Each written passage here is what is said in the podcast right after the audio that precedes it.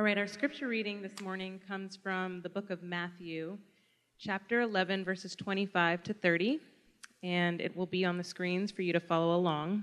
Starting at verse 25. At that time, Jesus said, I praise you, Father, Lord of heaven and earth, because you have hidden these things from the wise and intelligent and revealed them to infants. Yes, Father, because this was your good pleasure. All things have been entrusted to me by my Father. No one knows the Son except the Father, and no one knows the Father except the Son, and anyone to whom the Son desires to reveal him. Come to me, all of you who are weary and burdened, and I will give you rest. Take up my yoke and learn from me, because I am lowly and humble in heart and you will find rest for your souls. For my yoke is easy and my burden is light. Amen.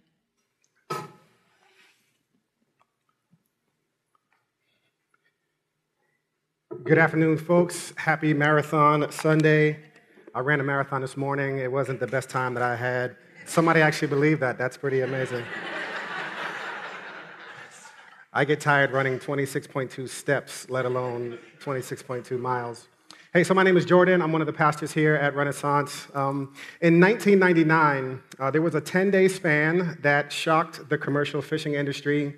It happened not too far from here in New Jersey, where within just a short span of 10 days, three commercial fishing boats crashed. The Beth Dee Bob, which is like the quintessential fishing boat name, the Cape Fear, and the Adriatic.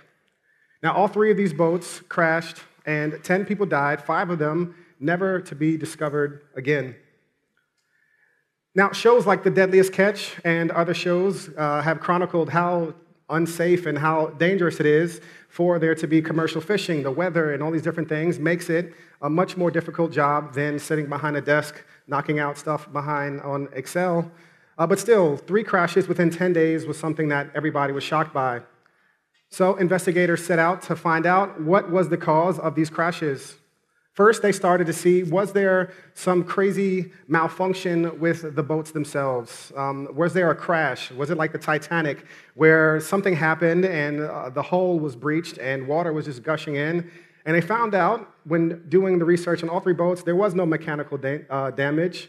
There was no um, uh, iceberg that it crashed into. So then they said, well, maybe these, uh, these captains were, maybe they didn't have experience. And as I did research, they found out that each one of these captains had over 10 years of experience, and they were some of the uh, best and most capable people uh, to navigate that boat. And then they thought, well, maybe um, they were just in like a brand new terrain, and they found out that each one of these captains had taken this route before. Each one of them was just about 10 or 15 miles from being home.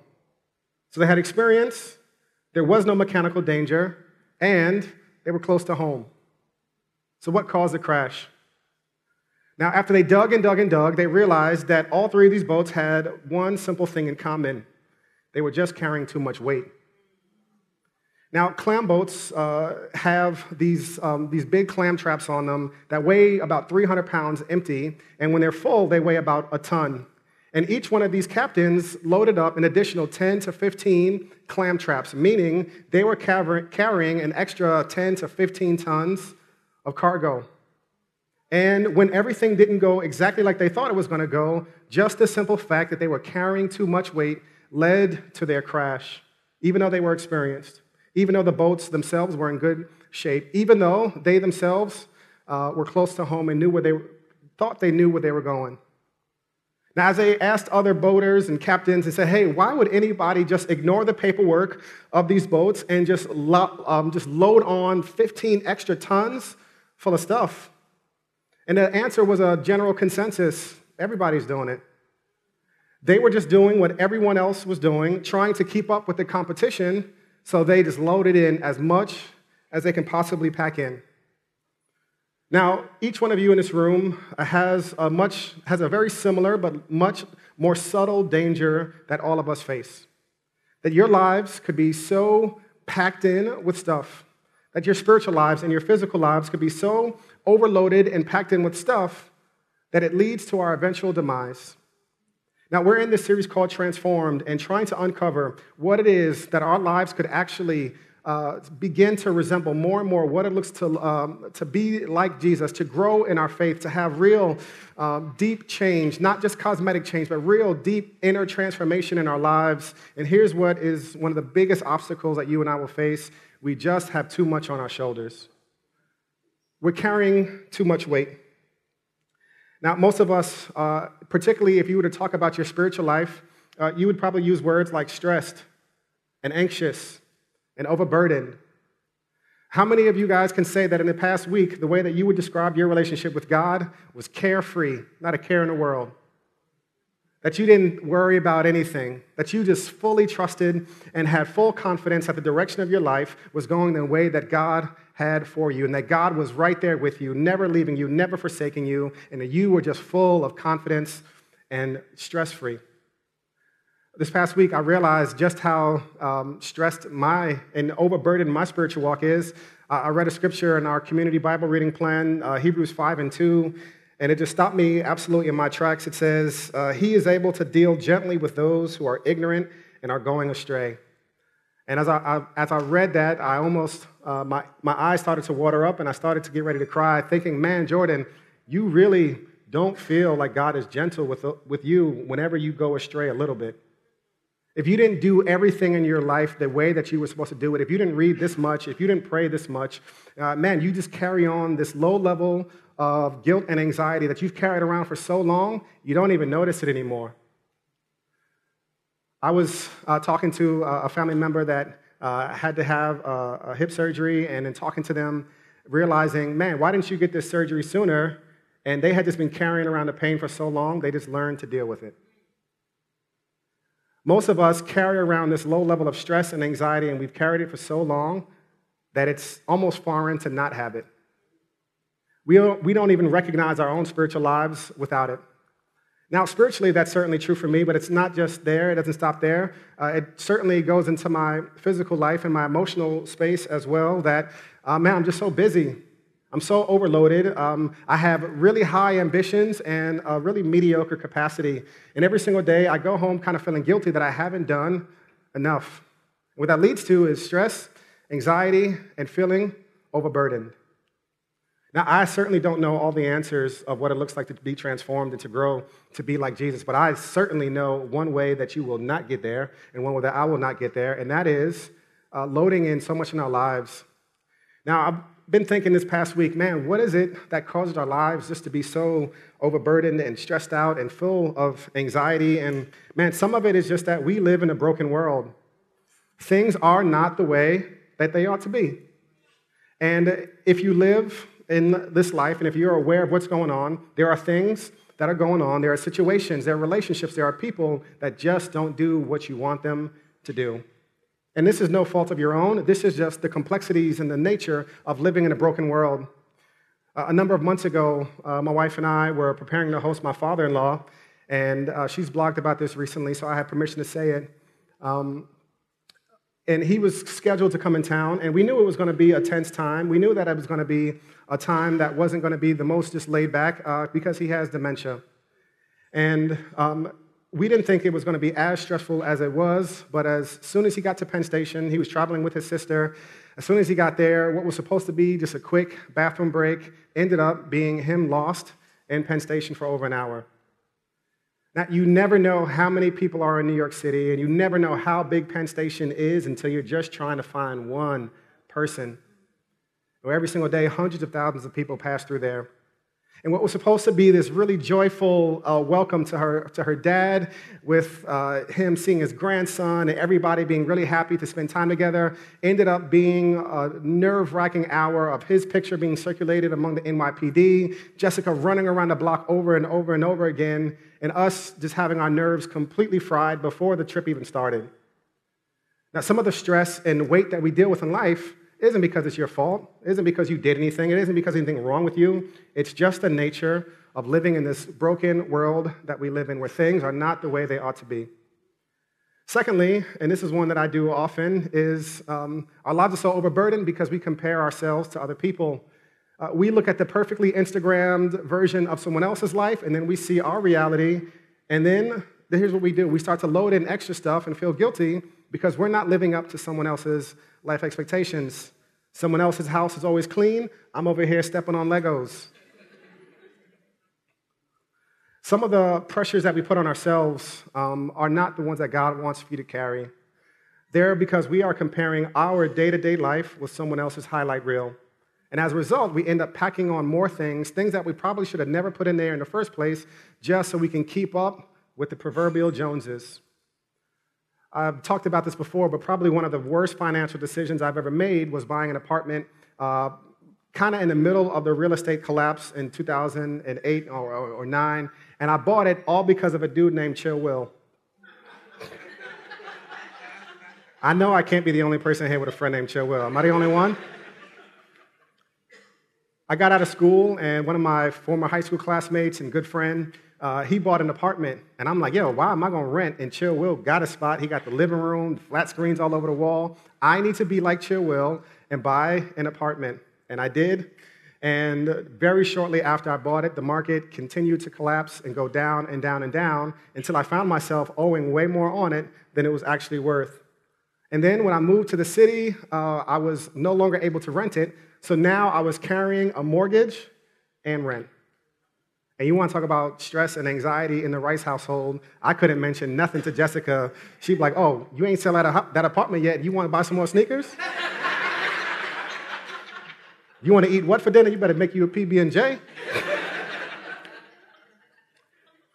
and it was a really super stressful time. We were strapped for cash um, and just paying. Uh, it felt like every time money would come out, every time the, the direct deposit would hit, that uh, that withdrawal would come like a thief in the night and just basically snatch away every extra penny we had, and we had the budget super tight, and we were so stressed and so full of anxiety, all because of some decision that I made mainly because I was comparing myself to someone else. Now, whenever you, know, you play the comparison game, there absolutely is no win in comparison. There's only two exits off the highway of comparison. One is guilt, where you just don't feel like you measure up, and the other one is pride, where you feel like you're doing better than someone else. Either way, it leads to two terrible places. Uh, the third thing that makes us overload ourselves is uh, disappointing relationships, um, where maybe the relationship you have with your parents is not what you wanted it to be. And everybody else seems to have a great relationship. They got Thanksgiving planned out, and it's going to be great. And mama's going to make the turkey, and it's not dry either. They, she knows how to do it to keep the, even the white meat nice and moist and juicy.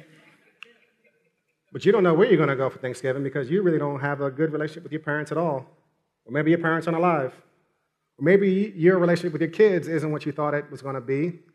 Or maybe it's your romantic relationships that you really thought that by this time, your life would be in a certain position. You would have this marriage, you would have this whatever, and maybe just life circumstances or divorce took that away from you, and you don't have good relationships. And you know what? You feel alone, and it's just a lot of heavy weight. I remember one of the first times that I was, um, uh, I was just leaving my job, and I preached a sermon somewhere and this is after my late wife had passed away. And I remember coming home, and for the first time, not having someone to talk about it with, just felt so alone. And I just sat in my apartment and cried.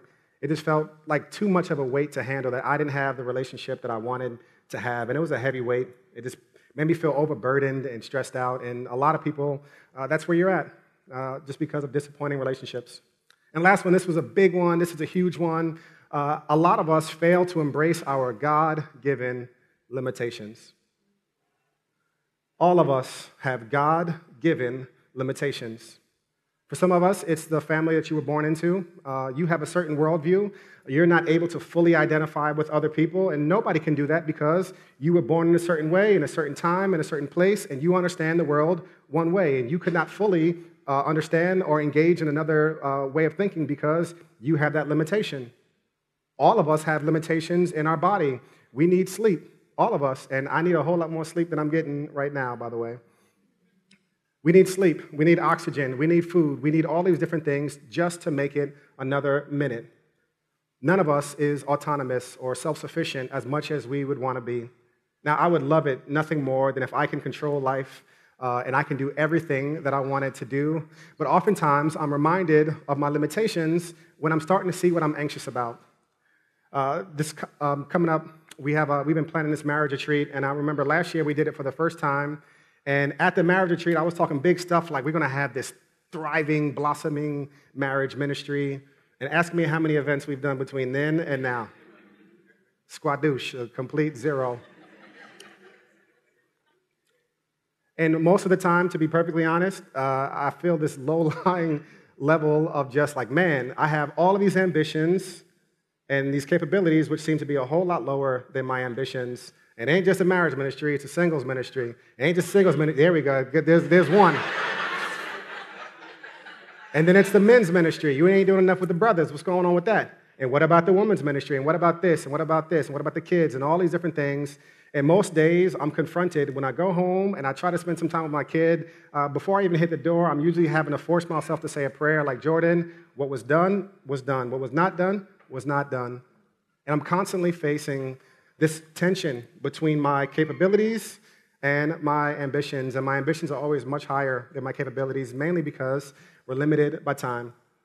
Now, all of us have limitations. Some of us, uh, are struggling with uh, just comparing ourselves to other people or the disappointing relationships in our life. And all of that equals you being anxious and stressed out and overburdened.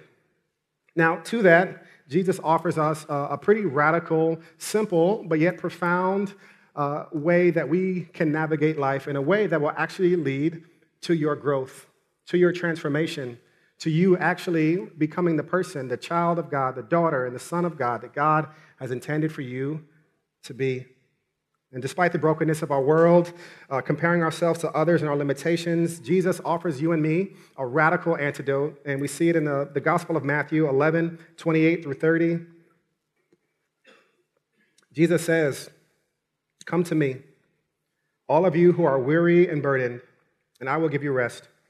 Take up my yoke and learn from me, because I am lowly and humble in heart, and you will find rest for your souls. For my yoke is easy, and my burden is light. Now, if you grew up in a Christian household or you've been to Sunday school a couple of times, um, you might have heard this scripture, and this, is, this might not be a new concept for you, but I hope it's one that is meaningful for you uh, nonetheless, that it's a reminder and a fresh reminder of what it is the Christian life is all about. Jesus' invitation here is radical. He doesn't offer us, come and fill out this plan. Now, in other religions, Buddhism, for example, has a four paths to enlightenment, and it gives you a map on what to do in order for you to be able to reach this enlightened state. In Islam, there are the five pillars of Islam that you should do and practice and do, and then that will earn you what you need to have in order to be good with God. Jesus doesn't offer us a formula. He doesn't give us a path that would ever let you be independent. Jesus simply says, Hey, you, you want to, you're burdened and you're weary and you feel this stress and this anxiety that you're not doing enough in your relationship with God and you haven't earned it in yourself and you don't feel good enough on your own. Great. I'm not going to give you a formula. Come to me. Jesus invites us into a lifelong journey of dependence a lifelong journey of dependence where the struggle now is not to simply execute a plan, but rather to remain dependent, to remain connected, to remain the, to, uh, to daily invite yourself back into the journey with Jesus, to simply come to Him. Now, I think I would probably rather prefer uh, if Jesus gave me a checklist. If Jesus said, hey, bro, here's a checklist, do this every morning, and you are 100% good, you don't have to feel anxious. You don't have to feel stressed about anything. Uh, do this and you'll be good. Uh, I would prefer that. Jesus doesn't offer us that at all. Uh, he doesn't offer us a, a plan. He simply invites us to come to Him.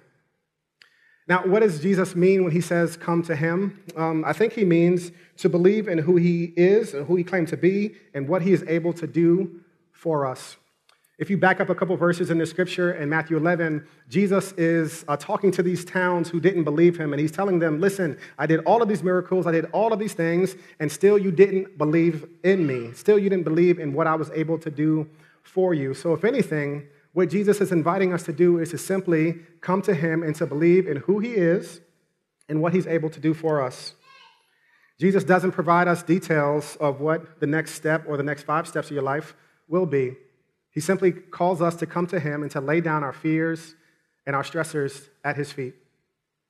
Now, particularly as we're in this series of transformation and looking at emotional, our emotional lives and the things that cause us stress and anxiety, uh, whenever we, we, throw these words out, I always want to be really clear uh, that what we're talking about here um, is an emotional and a spiritual anxiety that we have as like, unrest in our spiritual conditions. And it's different from clinical anxiety that many people in this room may feel, which requires a whole nother and separate uh, plan of action that it's not just, it's not a, an issue of faith, but it's an issue of science and medicine. And we always want to destigmatize mental health, um, particularly in the black community where so many people are against all things and just pray it away. And we certainly don't mean to say that.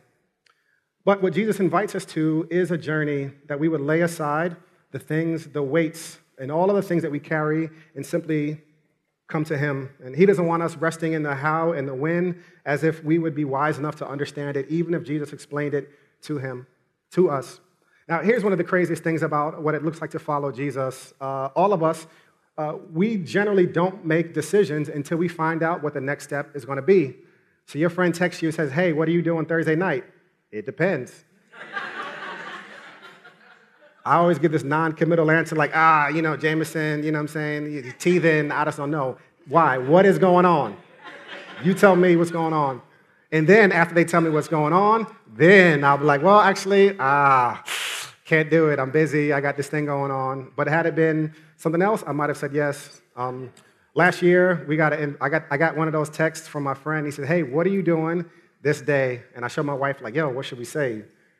And we were like, "Ah, I don't know."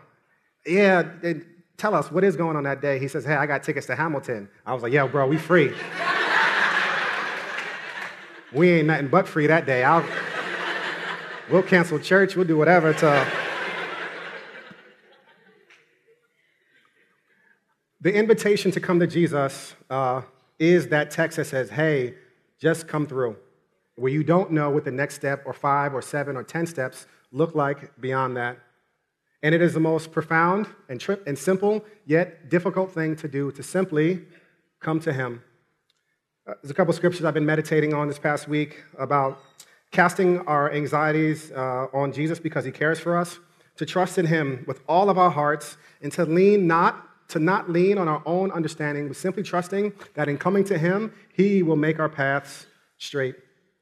Now, I don't know of a more simple yet difficult truth to do, but here's what Jesus is inviting us into. And this is very true for you if you're new to church, you're new to Christianity, and you try to understand this thing. Listen, God has not given you a plan to execute. He's simply inviting us in to a day by day dependent relationship with Him where every single morning we are rediscovering what it means to follow Him. Now, ultimately, one of my biggest burdens is um, not because I've compared myself to someone else, but mainly because I often have this low level of anxiety and guilt that I haven't done enough to even be good with God.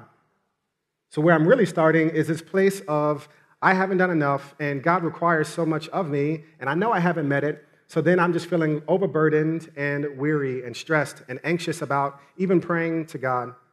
I often feel like God is in heaven, like, oh, now you want to pray. Now that your fantasy basketball team is not doing well, and you're just like in la la land over there, now you want to come and pray. Okay, come on. And, and, I, and I don't think in those moments that I'm actually believing in Jesus and believing in the gospel. There's this dramatic piece of scripture where Jesus is talking to people, and a question comes up to him, and it says in John 6 28 and 29, What can we do to perform the works of God? They asked. Jesus replied, This is the work of God, that you believe in the one that he has sent. Everybody was expecting Jesus to say, Hey, this is a work of God, that you obey the Ten Commandments, that you do this, that you give away this much money. Jesus says, This is the work of God for your life. This is the work that you have to fight and work to do to simply believe in the one that God has sent. And most days, the anxiety and the guilt that I'm feeling is not because it's God putting it on my shoulders, it's because I'm not believing the gospel. What is this beautiful thing we call the gospel? It comes from Isaiah 53 4 and 6, where the Old Testament prophets prophesied about all that God would do in our lives, all that God would do, and it's almost too good to be true. It says, Yet he himself bore our sicknesses, and he carried our pains, but yet we in turn regarded him stricken, struck down by God, and afflicted.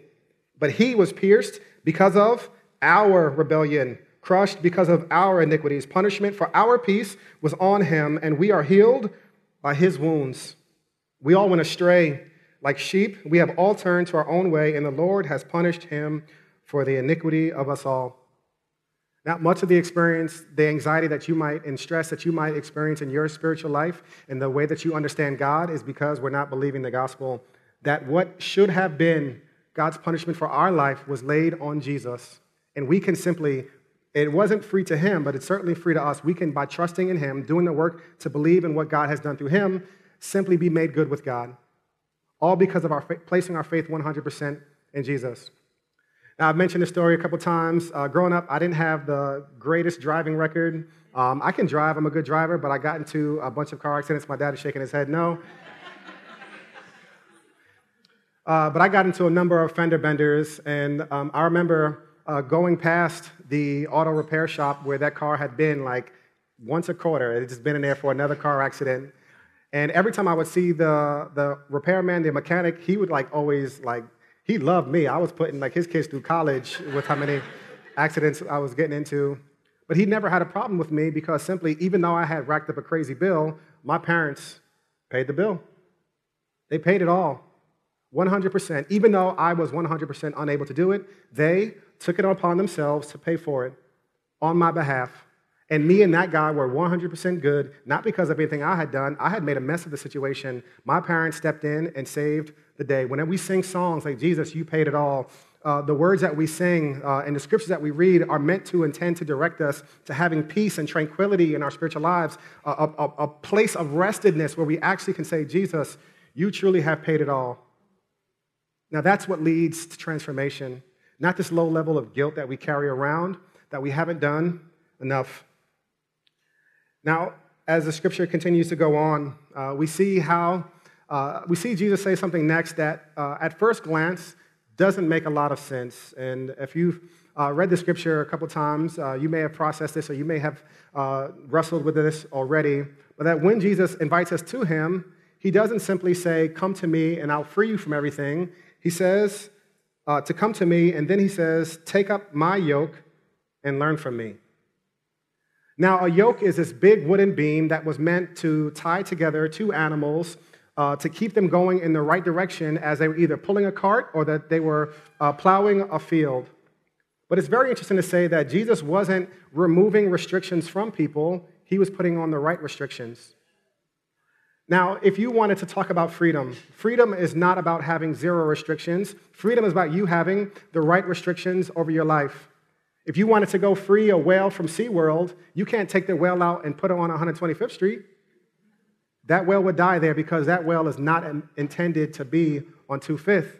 If you want that whale to be free, you have to free her and put her in the ocean. Here's what the scripture is leading to when Jesus says, Take up my yoke and put it on you. It's not that you and I have, would have no restrictions whatsoever. It's that the right restrictions, the right things that are meant to steer us, the right things that are meant to take us in the direction that God would have us to go are in place and are firm, fixed things in our life that we have that can guide us and direct us. Uh, there's a song that I, I, I love, and one of the lines says, Prone to wander, Lord, I feel it. Prone to leave the God I love. And I just feel that so often that my life is so prone to just wander and to go in the wrong direction. And I bet that I'm not the only person who can feel that. So to learn the way of Jesus isn't a freedom to do whatever, but in placing the right things in place on us that would guide us in the right direction and would place us in the ocean of his grace for us. So, how do you come to Jesus, or what might these restrictions be in your life that you can practice that, that could be in your life, that could be a rhythm in your life that would continue to point us in the right direction? Um, one of these restrictions, one of these things, one of these principles is something called Sabbath. Now, I'm to get a little nerdy for a hot second. Um, by Sabbath, I don't mean uh, what they understood it to mean in the Old Testament, where for a 24 hour period, you couldn't do anything, and if you did something, you would be stoned or excommunicated from the community. Um, the Sabbath, um, certainly when understood in a New Testament community, uh, for some people they held one day as holy, as Paul talks about in Romans 14. For others, they treated every day like the same. And Paul says, hey, if one day is good for you, great. If for you, if you want to treat all seven the same, fantastic, go for it. Do what makes you happy. Uh, this is not intended to be a law that is uh, to, to weigh us down, but rather a principle that can guide us, a principle that can push us in a place of spiritual health and transformation.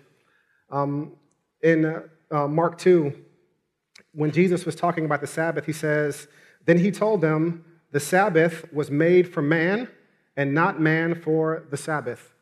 What does that mean? The Sabbath was made for us so that we, you and I could benefit from its practice, not that you were made to do it, not that this is a law that you should that would hang around your neck, but rather something that is intended to uh, steer us in the right direction.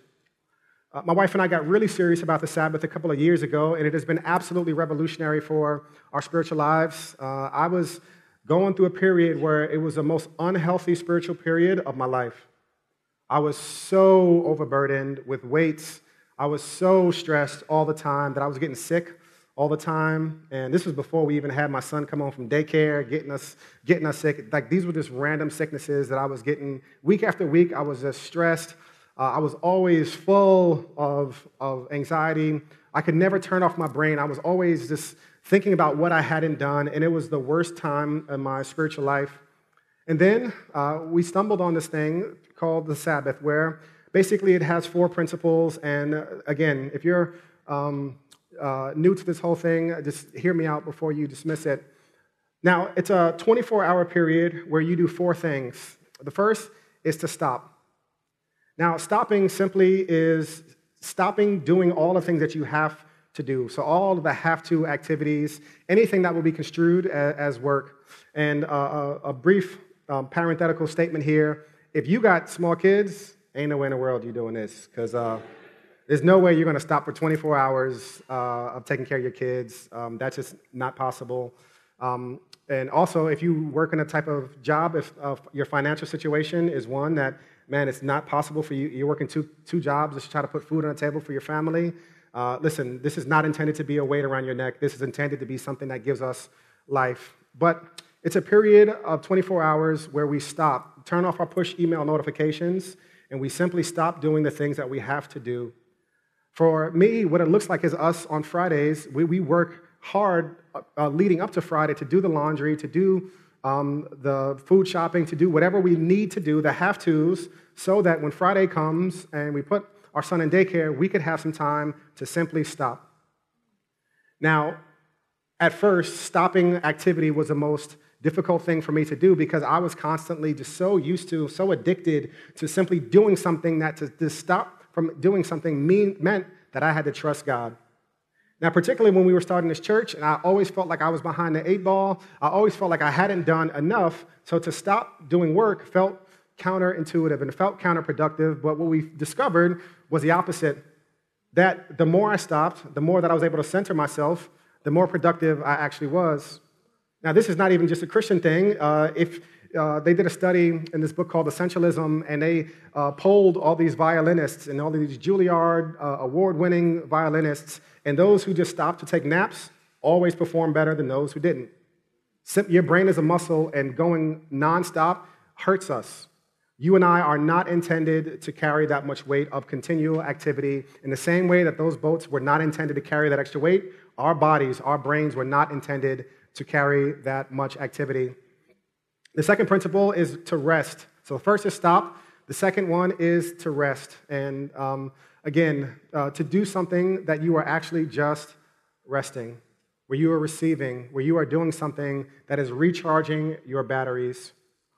The third thing is a big thing that most people don't think about, uh, particularly in Christian circles, because we've kind of come from this um, version of Christianity that thinks that we need to be depressed and uh, miserable all the time and it's delight.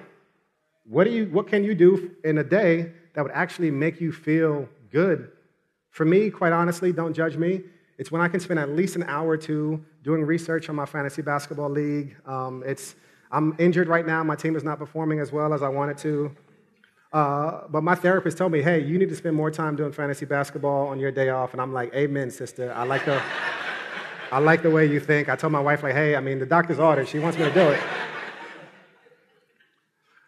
Uh, but a lot of times, what we spend time together doing on Fridays is just going out to get a good meal. Like we can enjoy God's good creation. We could enjoy, for me, a, a good, delicious cheeseburger. Uh, for some of you guys, it's nature, getting out and seeing the sunlight for a little bit. But whatever it is for you that is a delight, something that, is, uh, some, that brings you joy, uh, that you can enjoy doing uh, as part of your day to recharge your batteries, because none of us are intended to just go, go, go, go, go. God has created us, He has modeled it for us in Genesis to simply stop and delight in what He, in, in uh, this world that He has created. In Genesis, you see God worked for six days, and in the seventh day, He stopped and He rested and He delighted in His creation. Now, the same thing is true for us that God has created us in such a way that we were intended to stop and to rest and delight in His good creation. And the last one is what makes the Sabbath actually transformative. Um, it's beyond simply stopping and resting and delighting, which are amazing things uh, in and of themselves. But the last one is to contemplate.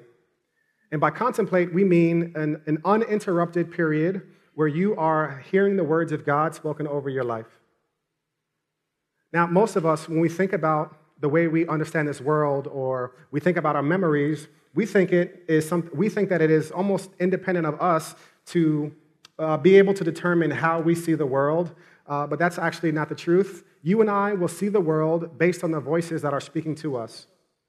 So, Elizabeth Loftus is a, a cognitive psychologist, and uh, she, I was listening to a podcast, uh, which is how I get 99% of my sermon material. Um, and uh, in the podcast, she was talking about how our memories, uh, we would like to think that they're like hard drives, that you save a file that goes in this box, and you, whenever you want to retrieve it, you click on that link, and it comes right back up to you perfectly undis- undisturbed and um, intact. But she's found, along with, a lot, along with a lot of other cognitive psychologists, that the way we experience life and the way we remember things really is based on what people have told you about it. They did an experiment where they sat people down and they showed them a video of a car accident, and there's a car clearly going through a stop sign. They watched the video and they were told to recreate uh, from memory what they saw in the incident. Blue car traveling at a decent rate of speed, and then she says, Hey, pay close attention to what happened after they ran the yield sign. When everybody went that sat down to rewrite what they had seen, what they had just experienced like three seconds earlier, the vast majority of people put down that it was a yield sign, even though they had just seen a stop sign right in front of them. And here's what it's getting at. The way that you and I understand what has happened to us and the way that you and I experience the world is largely based off of the voices that are in our heads. Our thoughts and our memories are malleable, they're changeable. It's easily manipulated. They can be controlled and altered based on the voices, based on the thoughts that come to us, based on how people tell us that we should have experienced it. And when Jesus tells us to come to him, it's because God wants to speak into our lives. God wants to remind you who you are. God wants to remind you whose you are. And we cannot allow um, the thoughts uh, that we experience, um, that many of them are not authored by us, and they're certainly not authored by God, to dominate the way that we experience life. And we need an uninterrupted period of time every single week where we can hear the words of God washed over our lives. Now, we've stood on the soapbox for a long time and talked about this thing called CBR, Community Bible Reading. And it's basically just one way of about a thousand different ways that you can spend an uninterrupted time with God every single week. And most of the time that people are not experiencing transformation, largely it's because we're not hearing the words of God over our lives. So we're struggling based on uh, how we're experiencing life. We're beating ourselves up because we're not hearing the words of God in our life. We're not having that time where we can contemplate and think and hear who God is in our hearts. So Jesus tells us listen, come to me. I am lowly and humble in heart, and he gives us a promise and you will find rest for your souls. Now, this upcoming week, I would just love for you to think about hey, what could be a period of time? Maybe you can't do 24 hours. What could be a period of time where you would carve out time to, to truly go through these things, to stop, to rest, to delight, and to contemplate? Let me pray for us. Uh, Heavenly Father, God, you know all of the things that weigh us down. You know all the ways that we beat ourselves up. God, I just pray that this week, and today we'd be able to experience the freedom that you offer us. And God, we'd be able to hear you speak over us who we are and whose we are. We ask this in Jesus' name we pray. Amen and amen.